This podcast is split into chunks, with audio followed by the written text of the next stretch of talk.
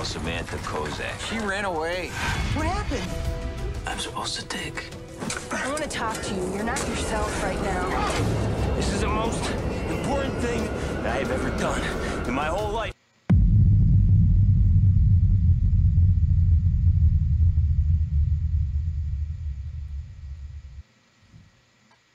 Hey, welcome everybody. Hey, hey, hey. so drawn out, whatever. Welcome to Satanist on Cinema. We're your hosts, Reverend Campbell and Satanist Cameron John. Uh, Satanist on Cinema is a film review commentary or and commentary series that undergoes hypnosis to unlock our latent reviewing abilities, granting us the gift of the banana sticker rating. Welcome to our review on the Stir of Shadows. Or Stir of Echoes. What the fuck? Stir of Shadows. Stir of Shadows. Yeah, it's uh it's when you mix uh Book of Shadows, aka Blair Witch 2 with Right. this movie. Yeah, I'd okay. Uh, how you doing, Vasuri? Vashorai in the chat. Good to see you, man. Um, I love this film. I just Yes. watched it again this morning, and I just can't stop having good feels for this film. It's just so damn good. Uh, okay, so the log line is after being hypnotized by a sister in law, a man begins seeing haunted visions of a girl's ghost, and a mystery begins to unfold around him. This is directed by David Koepp. Coep? Coepp? Oh, yeah, we decided. Koa was Peepee. Coepp. Written by Richard Matheson from the original novel, uh, and uh, the screenplay was written also by David Coapipi. Released in the United States in September 10th, 1999, just before Y2K. And the budget was uh, $12 million. Worldwide, it brought in 23 million. So it wasn't a huge success, but it was definitely a success. Um, many reviewers felt that the film suffered from being released shortly after previous high earning occult films of that same year The Sixth Sense, The Blair Witch Project, and The Mummy. And that's about one time that I'll agree with critics and shit. yeah, seriously. that that was the biggest failure of this movie. Uh, IMDb is rating it with 7 out of 10 stars. Rotten Tomatoes has it with 67% and an audience score of 70%. So everyone generally favors it. I'm not sure why it's not higher than 60 or 70%, though, because it Yeah, genuinely is a it. really good film. I don't get it. Anyway, Yeah. some of Coep PP's influences for the film were Roman Polanski's Repulsion from 65, Rosemary's Baby from 68, and David Cronenberg's The Dead Zone from 83. Principal photography took place in Chicago and lasted 39 days, uh, from October 5th to November 21st in 98. Uh, Koepp felt that many hypnosis scenes in films are mostly skipped by. So he came up with the idea of allowing viewers to see through Kevin Bacon, the main character's point of view, as he undergoes hypnosis and makes the concept fresh. The theater from the this sequence is located in Joliet, Illinois. Um, so it stars Kevin Bacon as Tom, Kathryn Erbe as Maggie, his wife. Their son is Zachary David Cope. There's some tangential characters. Uh, Maggie's sister Lisa is played by Illeana Douglas, who's great. Um, and then they got two uh, male neighbors, uh, Kevin Dunn and Conor O'Farrell. This is uh, a pretty small scale film. It's like a haunted house, basically. But it really does feel a lot broader and more airy because it includes the city. And so you get a real sort of urban vibe rather than the suffocating home feel for a haunted house film, right? Yeah, absolutely. Like the the city is definitely a character in this. Yeah. So what do you think? Um, let's let's just run through it. Do you want to do that? Yeah. So, starts out with uh that oh fuck, how does it start out? They're going to a party. Yeah, that's what it was, right? Yeah. Fuck, I already forgot. Mhm. You know, I've only watched this a billion times and watched it last night, but of course, it, this is one of those movies that I every fucking time I watch it, I just drop into it. Mhm. Like mind goes blank. So Yeah. that, that happens. Anyway, so they start off going to a party. Uh, they have a sitter for their kid, so it sets up that they have a child. And even though he's five, they still have a baby monitor because why the fuck wouldn't you have a baby monitor for your five year old child? Um, Yeah. and uh, the party ends with uh, the sister, you know, from the log line, hypnotizing. Um, the fuck was his name? Tom. Yeah. And you know he thinks it's bullshit, so of course he goes along with it. And when he comes to, he has no idea what happened. Just got a couple quick flashes of his house and him being in it, but it wasn't his house and it Yeah. wasn't him. Um, Very, very cool And- stuff. Pretty much the rest of the film is him trying to figure that shit out. Yeah, what what was really great about this hypnosis scene was, you know, what we just uh, mentioned at the very beginning is that the director really wanted to highlight what it meant to go under hypnosis and how it affected uh, the main character, and especially the idea of awakening parts of your mind so that you're more aware to other dimensional occurrences or intuitions or or whatever. It's this idea that everyone has this unlock or uh, this locked potential, and that can be unlocked in some people through hypnosis. It's a very The Shining sort of um, vibe. I was gonna say it's it's straight up the shine. Yeah, yeah, and that's the the easiest way to think about it.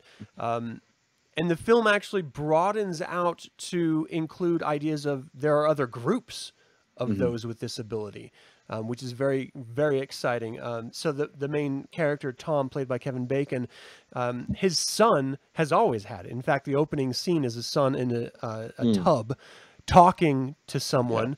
And then it pans, and you realize he's talking to no one. And then he ends with the closing line of asking, "Does it hurt to be dead?" Yeah. and you just don't see So anyone there. And so you're immediately like, oh shit, this kid, he's got the gift. And so as soon as the dad realizes that he has the gift and the son is like in the middle of the night, um, walks down the stairs and sees him, he's like, oh, you're awake. Of course, you're playing on the idea that you're awake in the middle of the night, but no, his son is actually saying, you're awake. You, you now see what I see every day. And he can sense that he can see it. And I think that's a very cool way of, of portraying this because, again, I can't remember any film that's done that since The Shining in this type of a Yeah, I don't know this type of a supernatural genre. You know, Mhm. um, I, I really think that the best part of this film is that it, it's not just a supernatural horror. Um, it's also body horror. Like you get some really creepy ass scenes of Love it. teeth and nails, and it's just oh, it, it really gets you if you're if you're kind of squeamish about body horror. Like my wife, don't mess with teeth around her. She freaks the fuck out. So it's See, really you can't tell me that shit because now I gotta try to figure out some way to fuck with her. just start pulling teeth out, teeth. Oh my gosh, blood coming down. Um, it was so great. Yeah, that fingernail scene. Oh Ugh, god, gets okay. me every fucking time. Totally like the tooth, whatever. Like when she face plants and it busts and it goes shooting across. Yeah, yeah, it's gnarly. But yeah, watching that nail pill up, and especially like I haven't watched this in a few years, so now actually watching on a big screen TV, you know, nice definition, like actually seeing like underneath the nail, like the nail bed itself. Mhm. Oh my god, that was Mhm. yeah, that, that made my butthole pucker definitely. the film has an original score, which is fantastic. I mean, I stole some of it for the intro of our our series here, but um, it's not so overbearing that it's like dominating a scene or even you know it, it sort of takes a back seat, which I think is fine because the story is interesting enough. So as soon as they come back from that party at the very beginning, uh, Kevin Bacon's character, uh, Jay, uh, Tom, wakes up in the middle of the night. He's just incredibly thirsty. Apparently, when you shine, or I'm just going to refer to it as shining from here on out. Um, When you shine, you're just deplete all your electrolytes, and so he's just drinking water and orange juice as as fast as he can because every new scene, every new shine, just completely, you know, mm-hmm. takes everything out of him. And so he's sitting on the couch. He goes to hit the power of the remote, sits back, and there's this spirit, this ghost reaching out at him. And he like jumps back, and you can see that it's trying to talk to him, but he doesn't understand what it's saying. And that singular event spins everything out of control because what we were introduced to in the setup of that party scene was this couple who have another kid on the way. They're not happy with where they are in life. Um, Tom is a struggling musician and he's currently working as some like telephone electrician type job. And he's just, he's, he's just completely uh, unhappy with where he is. And, and more so because he promised his wife that they would have a better life by now and they don't. And so he feels like he has the most mundane, pointless life and job and it just everything is miserable. Then suddenly this happens, and it's the one special thing that he can latch onto in life. Meanwhile, his wife, Yeah. who seems very content with everything uh, except maybe his discontent, um, and uh, she is completely put on the outside because now the son and father have this really great, tight knit, shining relationship, and she is just sort of left out. Like every time they're whispering in the room, she comes down, they stop talking completely. No, that, and that's yeah, and that shit. That setup is pretty funny. Yeah. When the kids just deadpan the whole time when they're fighting and all that shit, and just looks over at him. It scares mommy. That's why I don't talk about it. And then just stops. It's like so fucking good. Well, it's it's really nice seeing the frenzy that he finds himself being mm-hmm. stuck in this mundane existence as he sees it, and then suddenly a door opens to this completely different world that he never knew existed, but that's all around him. He doesn't understand it. He can't control it. He can't really comprehend it, but he just knows that it's there and it's special. He wants to communicate with someone else, his son, who who does know it. So, um, anyway, uh, the, the next big scene is is him trying to discover this ghost again and unable to to you know really have her come out again. Um, Then it cuts to him playing guitar. There's this riff that's in his head that he heard when he was under hypnosis that he can't really get out. His son helps him find out what the exact riff is, and then he becomes obsessed trying to figure out what song that riff belongs to, um, which again it pays off in the very end. But then um, the family needs to go. Uh, they're going to go to a baseball game because this community, this neighborhood is really tight knit. So when there's like a, a high school football game, everyone goes. It's a big deal. And so they get a babysitter. Uh, the mom can't find a babysitter, and the son is talking to no one. And that no one suggests a specific girl. He tells his mom, um, his mom is like, "Oh, that's that's a great idea. I'm gonna have to look her up. Where did you hear that?" He's like, "Samantha told me." She never asked who Samantha was, when Samantha told him, but that's our first clue that okay, well maybe the son is talking to the exact same person that the dad witnessed. Um, So they start going out as soon as the the babysitter comes in, but as soon as Tom sees the babysitter, flashes of red this way of the shine communicating with him that he doesn't fully understand start flashing in front of his face um, when he looks at this babysitter. Super creepy, and I was uncomfortable looking because I was like, dude, you're- you're, staring too long. This girl is young. Well, and especially keeps going down with his eyes. It's like, man, come on, she's she's a teenager. G- give it a couple of years, and then it'll be less creepy. yeah, it was wildly creepy, but I think it was intentional, and it really worked because you know he was not in that headspace at all, and she didn't know. She was just like, "What the fuck? You looking at creep?" Um, So I think it worked really well. But anyway, um, the baby monitor is key here because then the So babysitter can hear this the boy talking to Samantha. Turns out Samantha is the babysitter's sister, and so she goes up there. It's like, "Who are you talking to?" And he's all Samantha. She's like, "What do you mean?" You know, and they have this big back and forth. Samantha's here. She she lives here. He's like, "Yeah, I've talked to her here." Well, Samantha's been dead for like months and months. Mm-hmm. So she months. takes the boy. She's going to run back to where her mom works at the train station to have him tell her so that they can get the police or something to look in and, and find out where their sister is. Meanwhile, uh, Kevin Bacon's character is getting these red flashes like, oh my gosh, she's taking our son. And so they race back, and it's this huge uh, race down the streets to this train station. They finally get the boy at the train station, uh, and the police get involved. They're like, "Did you take this kid? Does this kid belong to you?" And they're like, uh, "He stole. He he has our sister. They, you know, the little boy knows where Samantha is." And they like show the picture, and everyone's like, "No, we don't know who that is." Kevin Bacon has seen the face before, didn't know that it was, it was Samantha or anything, but he hmm. immediately understands that okay, that's the girl from my vision. I need, you know, I need some Yeah, help. and of course he stops in the middle of you know the fucking staircase to say this shit versus waiting until the safety of their home when they're not around police and other people. Crazy. Oh yeah, I've totally seen Yeah. her. Yeah, I mean, and they use they use the the key of the red lights hmm. and you know red stop signs, everything to help direct him. It's just a way of him understanding how to control this new ability that he's unlocked.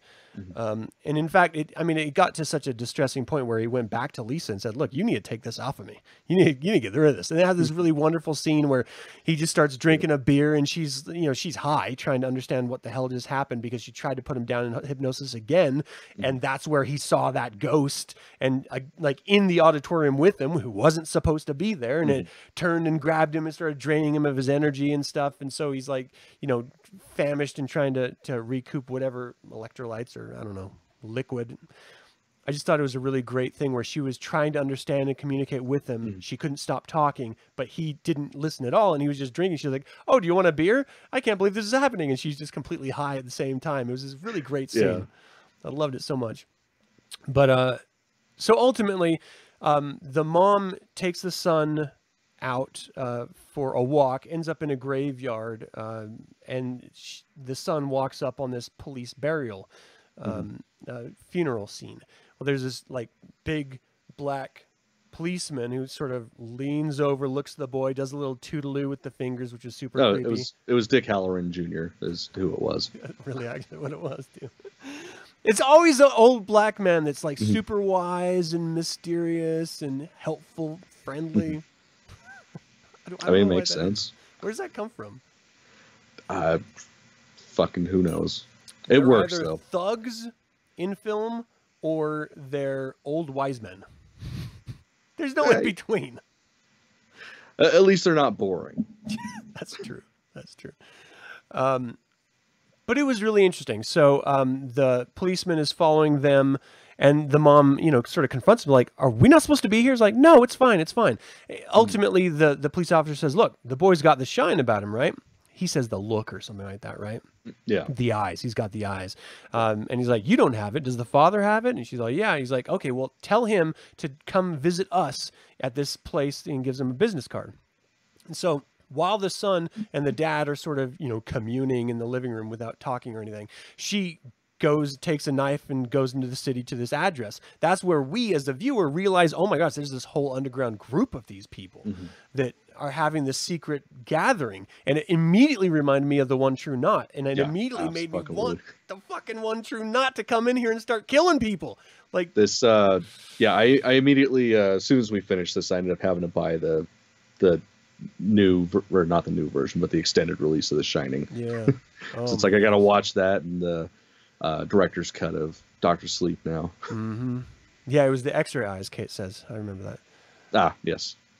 Um, it was fantastic though. It was it was so so goddamn good to to know that this wasn't just a haunted house film Mhm. isolated. It there's actually a universe that we get a glimpse of, and that that took it from just being this two character drama or three character drama to to a, a much larger scope. And even mm-hmm. though we don't really deal with it, knowing it's there, I don't know, it eases the transition for the viewer, I think, to start to believe whatever is being presented to them at that mm-hmm. point. Because it is a global issue. Yeah.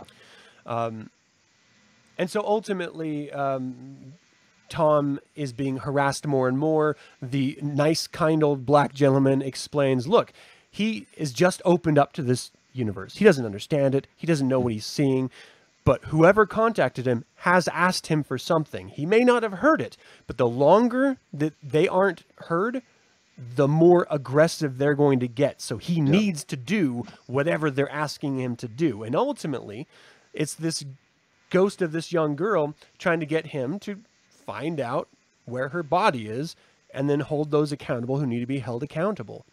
Um, and that's really what this whole film is about. And it's an interesting way of, of spinning it. There's some really great scenes where he was told in that second hypnosis to dig by the ghost. And so he's like digging in the backyard. They had this really great uh, impromptu scene where he kicks the bucket and it, he just happened to bash a window with it because he kicked it so hard. And they Yeah, didn't even mean that. excellent, excellent aim. Yeah, it was a total mistake, and he just kept walking because that's you know Kevin Bacon's just a good actor. He, instead of stopping, going, "Oh shit, sorry guys," and they just kept it in because it was a happy accident. Um, but like the the interplay between the uh, Maggie and Tom is so fantastic. Like that sex scene in the middle of the night. Oh, that was hot. And Worked he's getting he's getting these flashes of her torture and death while Maggie is fucking him, and it's just so great. It's like, hey, that buy me an extra minute. Sweet. Um, well, actually, dog, uh, Sixth Sense came out earlier that same year, which Mhm. is, you know, part of why they think that it didn't do so well. Stir of Echoes didn't do as well as it could have. But Yeah. Stir of Echoes was based on an old 50s novel. And so clearly, you know, I don't think one copied the other unless No, Shyamalan had This some. this is the kind of shit like this happens. It's just something that's out in ether. Like that's why you get a lot of movies that will come out within a quick span of time that are real fucking close. It's not that people are ripping people off. Like you got to figure development for shit like this can be anywhere between a year to like 3 to 4 years. yeah. So just because we're seeing it at a certain point in time doesn't mean that oh that happened earlier this year when that other movie came out. Yeah. I mean, ultimately, you know, at the end, there's a lot of really great jump scares. Not a lot. There's a couple jump scares, which fucking good ones. which traditionally I'm just not really a big fan of because I, I think they're cheap. I feel like Mhm. these were really earned. Like they were Mhm. just really not just done well, which they were, but because it wasn't an overt like, you know, Blumhouse the Nun where every 2 seconds is a new jump scare. Yeah. Um it slowly built up character uh, inter like character development. It built up story. It built up atmosphere. And then you get the jump scares. And so it Mhm. it feels earned and it feels valuable to Yeah. the, to the film. Yeah, no, it definitely th- there was a point, yeah. Not just to get you to shit yourself. yeah. Yeah. Never actually shat myself in a film during a film yet but I'm trying to think if I'm I have or not it. Looking for that if I have. film that'll make me poo. That's the- Yeah, that's my white whale. Someday. someday. We can only dream. Um so you know ultimately he starts digging uh he the he needs to get like a longer hose or there's like a water issue so he goes into his basement uh the crawl space in the basement and then he uh starts like realizing that no this is where he needs to dig. Um ends up tearing up the floor with concrete accidentally hits a wall and then pulls the wall down sees a coat pulls the coat out and it's her corpse he goes to his neighbor because once he touches the corpse, he gets the full flashback vision of what actually transpired. So this young girl Samantha is walking down the street. Two jocks, they're the two sons of two of the guys. One of them he's running the house from, and the other is um, one of his friends down the street. They they went to the party at the very beginning of the film. Um, these two boys are drunk and they're going to just straight up rape someone. And so they lure Samantha into the house that Tom is now living in, but it was in development at the time or being renovated at the time. Yeah. Um, brought her in and they were, you know, throwing around um, booze and just trying to convince her. Clearly, they're setting her up as like this loner kid. One guy in the film is calling her a retard because she's so reclusive and just sort of s- quiet. Just a little bit odd of a character, but nothing particularly wrong with her. But she feels like, well, if this is an opportunity for me to have friends, then what do friends do? And she's like kind of uncomfortable. She's like, you can kiss me if you want. Really uncomfortable. He starts like groping her, and she's like, no, not that. And that's where they get really aggressive. And that's where she starts screaming. They're like, shut her up, shut her up. They put uh, plastic over her face because there was like plastic all over from the renovations and, and painting and such and then she suffocates to death and they're just staring at her so he realizes who killed her he goes to tell the, the father like look i'm going to call the police. I want you to know before anyone else that your son murdered this girl and then he reveals the father that they knew about it. The parents knew that they, their sons did this and they didn't want to ruin their son's future and so they boarded her up. But he has too big of a conscience. He can't deal with it. And so uh, he goes down there reveals you know admits that they all knew it tells uh, Tom to go upstairs and leave him, and then they hear a gunshot. Presumably, the guy killed himself, but actually didn't. And we skipped over a part where the guilt of that guy's Yeah, son the, the son kills and actually tries shot him. himself as well. And and part of that is this whole vision experience that uh, Tom is having throughout the film. Yeah. yeah. Yeah, and that was the best part. Like Yeah. that dream sequence where he had that premonition of the kid killing himself or trying to kill himself. Fuck, that was so good. That was heavy. Like, oh, that makes you uncomfortable. Well, I guess this will too. Yeah. Oh my he's gosh, that was blood heavy. all over his- yeah, so fucking good. and then when he wakes up from that and he starts seeing the same you know pieces in place he's like oh shit. Oh no. Oh no. It's gonna actually happen. It was oh kevin dunn was great. You're absolutely right Missouri.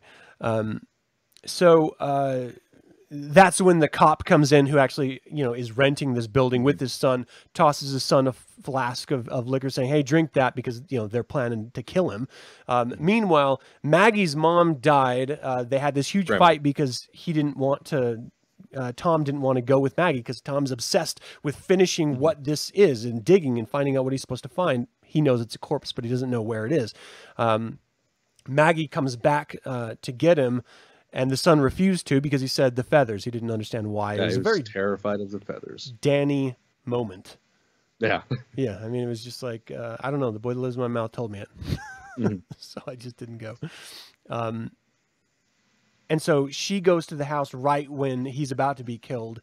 Uh, realizes that there's something wrong because she was honking and no one came out. She started approaching the house, got a weird feeling, went and grabbed a knife out of her purse from when she went uh, into the city and met the other, the knot, I'm going to say. Um, and then she goes up to the, the building and the cop grabs her, throws her to the ground. He's about to shoot her, and then gunshots start going off. We realize that the son who shot himself, his father, didn't kill himself, and he's just standing there and he just killed him. He tells him, like, look, they were going to kill you and Maggie, Tom. So this has to end. Like, good people have to, you know, bad bad things cannot keep continuing here. Yeah. Um, They just like throughout the entire film, that character kept stressing that it was a good neighborhood with Yeah, good this is a people. Good neighborhood. There's good people here, yeah. Um, and so there's this bad event that they were all complicit with in this very good area and good neighborhood that just was uh, this poison at the core of everything in this this street, Mm-hmm. which I really like that that idea that you can only go so far with covering up the the the evil that you have committed. Mm. Like it will eat at you. You know, it's that telltale heart. It's going to be beating under the floorboard until it drives you mad. The mm-hmm. son couldn't handle it. The father is just cracking. He can't take it. And then finally the evil comes out and the the the evil doers are punished. And then we see this really great scene of the the ghost of the girl sort of being freed, you know, let Yeah. go and, and walking down the street and everything. Um, and that's that's kind of the film. Um, what I don't know. Is there anything else as far as like story beats you want to talk about before we start talking about what we like and don't like? No, I, th- I think that it pretty much covers it. I mean, there, a lot of the rest of the film is just all like subtle nuances, like the sort of, you know, uh, trying to throw it in different directions. Like maybe he's losing his mind, maybe he's not. Um, but yeah, I mean that's that's really the bulk of it. Mhm. Just all around, it's it's good fun. So, what was your favorite part of this film? so favorite part I'd probably have to actually be the the dream sequence or the premonition sequence when he sees the son shoot himself like it's just so goddamn creepy and then to like watch the look of or to see the look of dread on his face as he's grabbing his boot makes me laugh every single fucking time It's like, no, no. Oh, it's like, shit. no, it better not be under there. oh fuck, and then just hightails it out. Yeah. It's like, ah, god, somebody's gonna shoot himself. I love the um, the way that they recorded the ghost because they slowed down frame rates so that there was just a little bit of skipping in her movements, but it wasn't Well- so much. And she was, uh, it was also filmed in reverse too. Oh, really? Yeah, that, that's why there's a lot of that shakiness. Nice. I mean, I, I just thought they did such a wonderful job portraying not mm-hmm. just the hypnosis experience, but also the afterlife, the ghosts. I mm-hmm. thought they did a really wonderful job. Even when you never see anything, it's just the boy, little boy talking to them. You really buy that. Okay, this this world does really have ghosts in it, and and there mm-hmm. are those who can commune with them, and there are those who can be haunted by them, and and it just made it completely believable. It's not like like Amityville Horror, it's a house. Everything is isolated in the house. In in uh, in The Conjuring, it's a house. It, you know, it's all centered around this one space. Well, this busts that wide open like The Oh, yeah. Shining does. I just love. Well, and especially at the end too, like um, after they've already packed up and they're starting to move out, like that they're just driving, and you see the son just kind of sitting there in the car, staring out the window, and then all these voices start picking up and picking up, and then you realize what they are, and that's when he covers his ears, and then the movie's over. Yeah. Like it's huge. Yeah. There are a lot of story beats visually that are similar to um, that Shyamalan film. and I just don't, you know, they're just they're tropes that that Mhm. just work, and so that's why I think they're there. It, I don't I don't think anything was intentional or anything. No. Um, but I really do wish people would go back and, and revisit this story because it Mhm. holds up. Like even to today, it holds up really, really well. That's the crazy It's thing with all the uh, the VFX and like Mhm. this is 1999. Yeah, This is when Spawn came out and Spawn won awards for their VFX. yeah, Like think of that and then just the hypnotism scene like when he first goes into hypnosis and you're seeing the the theater change and the colors change like that's all VFX hmm and it's fucking just as good as anything getting put out today. Yeah. And this is 20 fucking years ago. Yeah. So crazy. It was. It's just such a good fucking film, and Kevin Bacon is just at the top of his game. Oh yeah, absolutely. Like he is so goddamn good, just as an actor. You know, Mhm. I mean, he just does such a good job. Um, and Kathryn Erbe, Maggie, his mm-hmm. wife, I think was just fucking phenomenal. I mean, I really Right. believe their relationship together. oh, absolutely. Like chemistry was perfect, and Yeah. they had that air of being a couple that's been together for a while, but still fun in a way.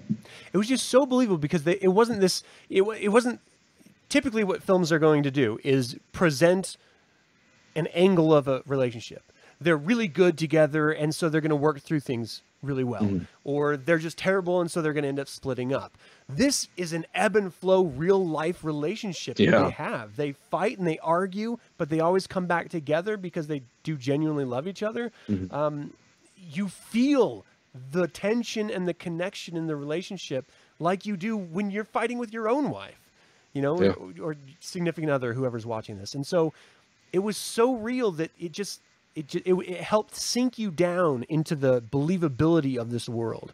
And Mm-hmm. I just wish I'm not going to watch it because I don't want to be burned. But there's No, a sequel no, to this. No, Adam. we I wish. watch it. I, really? We should watch it just to see how awful it is. It's Rob Lowe. So, made Yeah. for TV movie. I don't know. I don't know if I can do it, Oh, man. wait, it was a made-for-TV movie. yeah. Oh my god, I think we have to watch it now. Ugh. It's like American Psycho 2, just not good. Not Yeah. good. Um, all right, well maybe we'll have, we'll have to check it out and just see how bad Rob Lowe can be. um, I don't know. Uh, worst parts. What what are your least favorite parts? okay, so the only part that ever really bothers me, and like I know it's stupid because it does fit with what's going on, Mhm. um, but something about his demeanor in the the backyard scene where him and his son are digging, Right. he's so disconnected from the character that he was throughout the rest of the film, including once he gets out of the hole and starts talking to her. So it's like I understand, like he's snapping. Mhm. He is a, a single-minded individual. Like he is, this is his goal. That is everything. That's Yeah. where he's going. But I don't know, something about it just kind of bugs the shit out of me, especially because he snaps so quick back Oh, to really? how he is. Um, so if I had to bitch about something in the movie, it'd be that. But it's still like I believe it, Yeah. I understand it, but something about it bothers me, and it probably is supposed to. Yeah, I, I, I sunk right into that, um, and I think it's because he was really having his "it's all work and no play makes Jack a dull boy" moment. You know, he's like, definitely. when I'm in here, I'm working always. You know, so he was like so in it, in the zone, and then he suddenly realizes, oh shit, that's the wife that I love. You know, Jack Torrance didn't fucking love Wendy, um, especially not at this point. But Yeah. Tom certainly loves Maggie at this point. He just he saw himself at that brink, Yeah. and he realized. And I've I've been in the same place where I'm in the middle of something, and my wife says something, and I just snap. And I was like, ah, fuck, I'm sorry, I didn't. I was just you know I was in a different place, and so that's what he was. Yeah, Um, and so orange I- juice usually does it. help alleviate the situation. Yeah, yeah, but he was very aggressive, like in that Yeah. moment. Uh, so I don't know if if they didn't play up the back and forth that they had before, like at the very beginning and throughout, you know, really just throughout the whole film, um, where they they're a little snotty to each other and they sort of come back to each other, then I think that would have been a real red flag for me. But because they played up that, you know, they're willing to just swear at each other and Mhm. you know whatever, mm, I, I I think I, I forgave it a little bit. I think um, my least favorite part of this. God damn! I just watched this morning. and I'm trying to think of something that didn't really work for me. See, it's hard. Yeah, It's hard. yeah. Like that's that's where I was. Like I had to find something that kind of didn't sit well with me.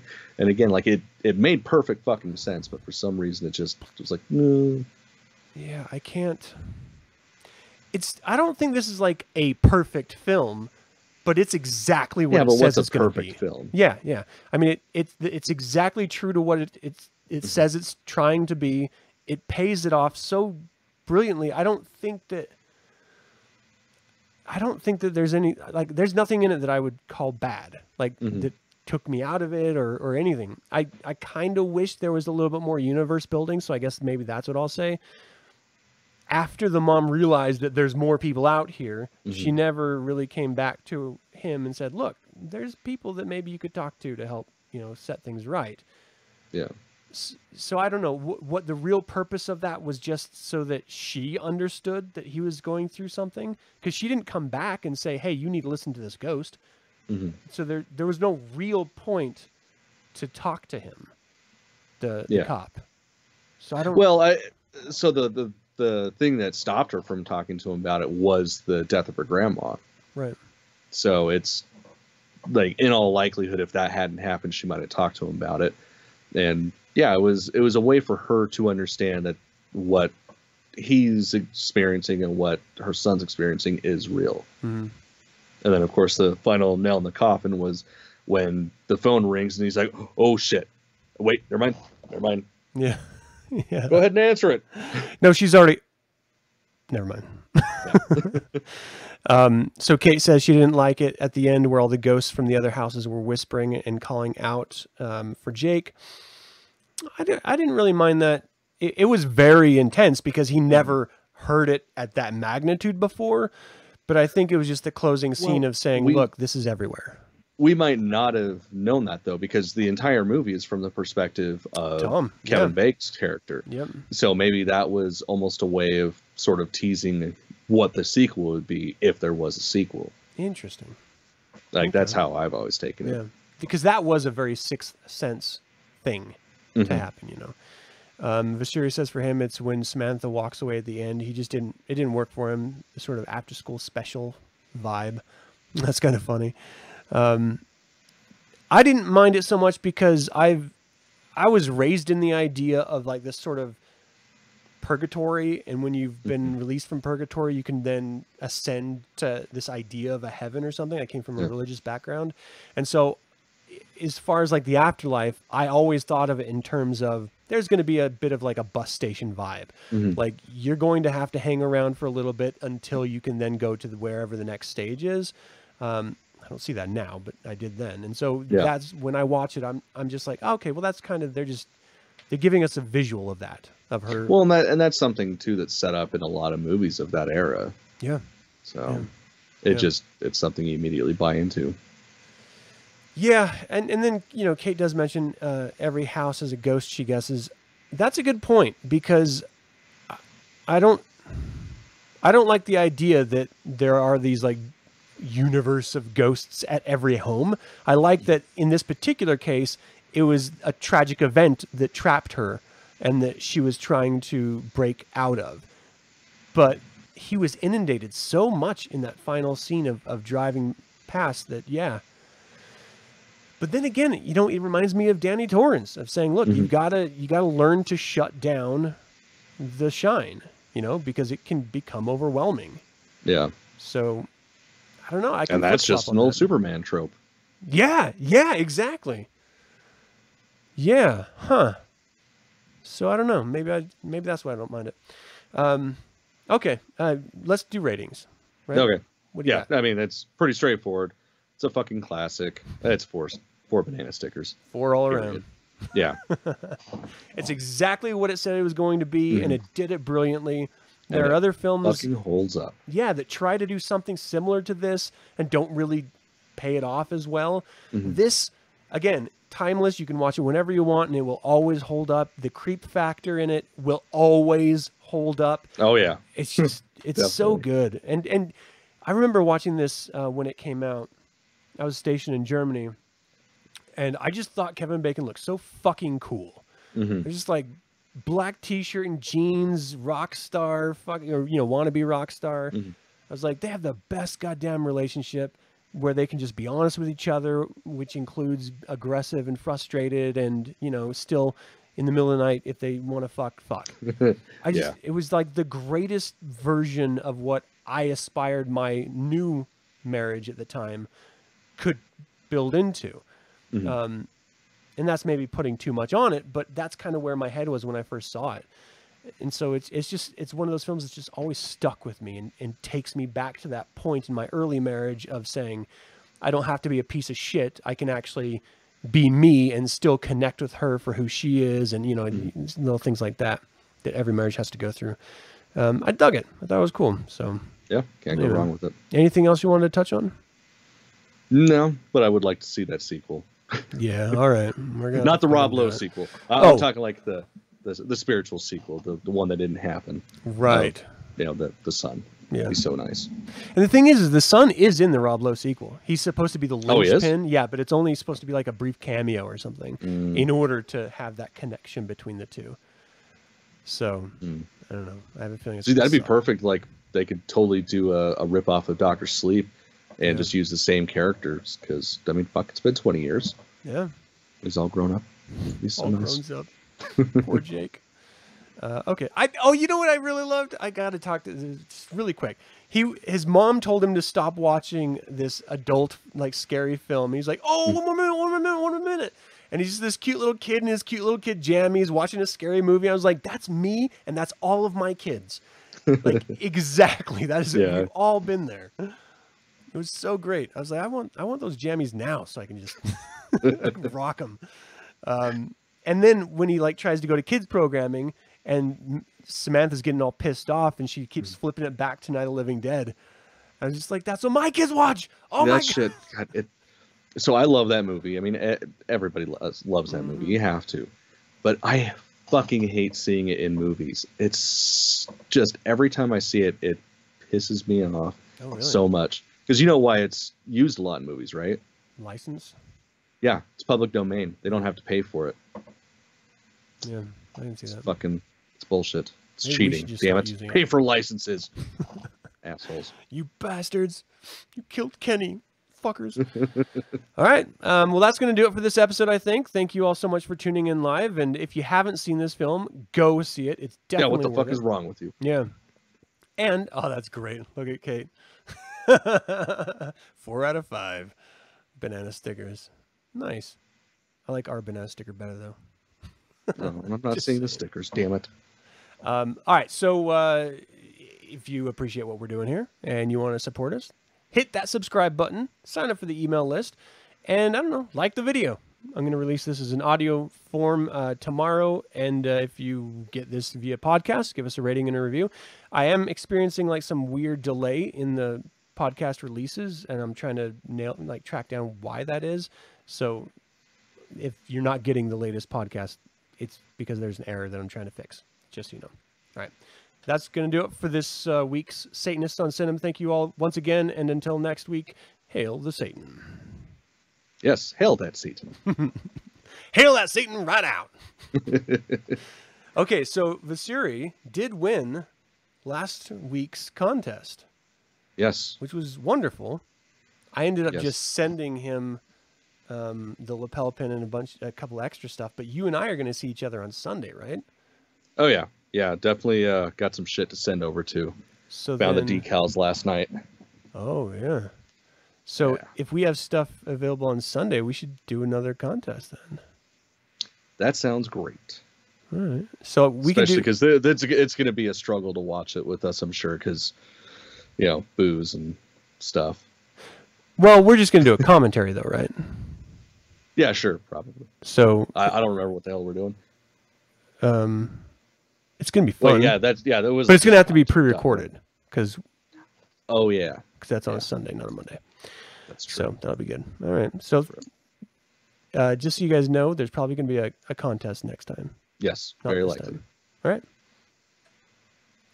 We already left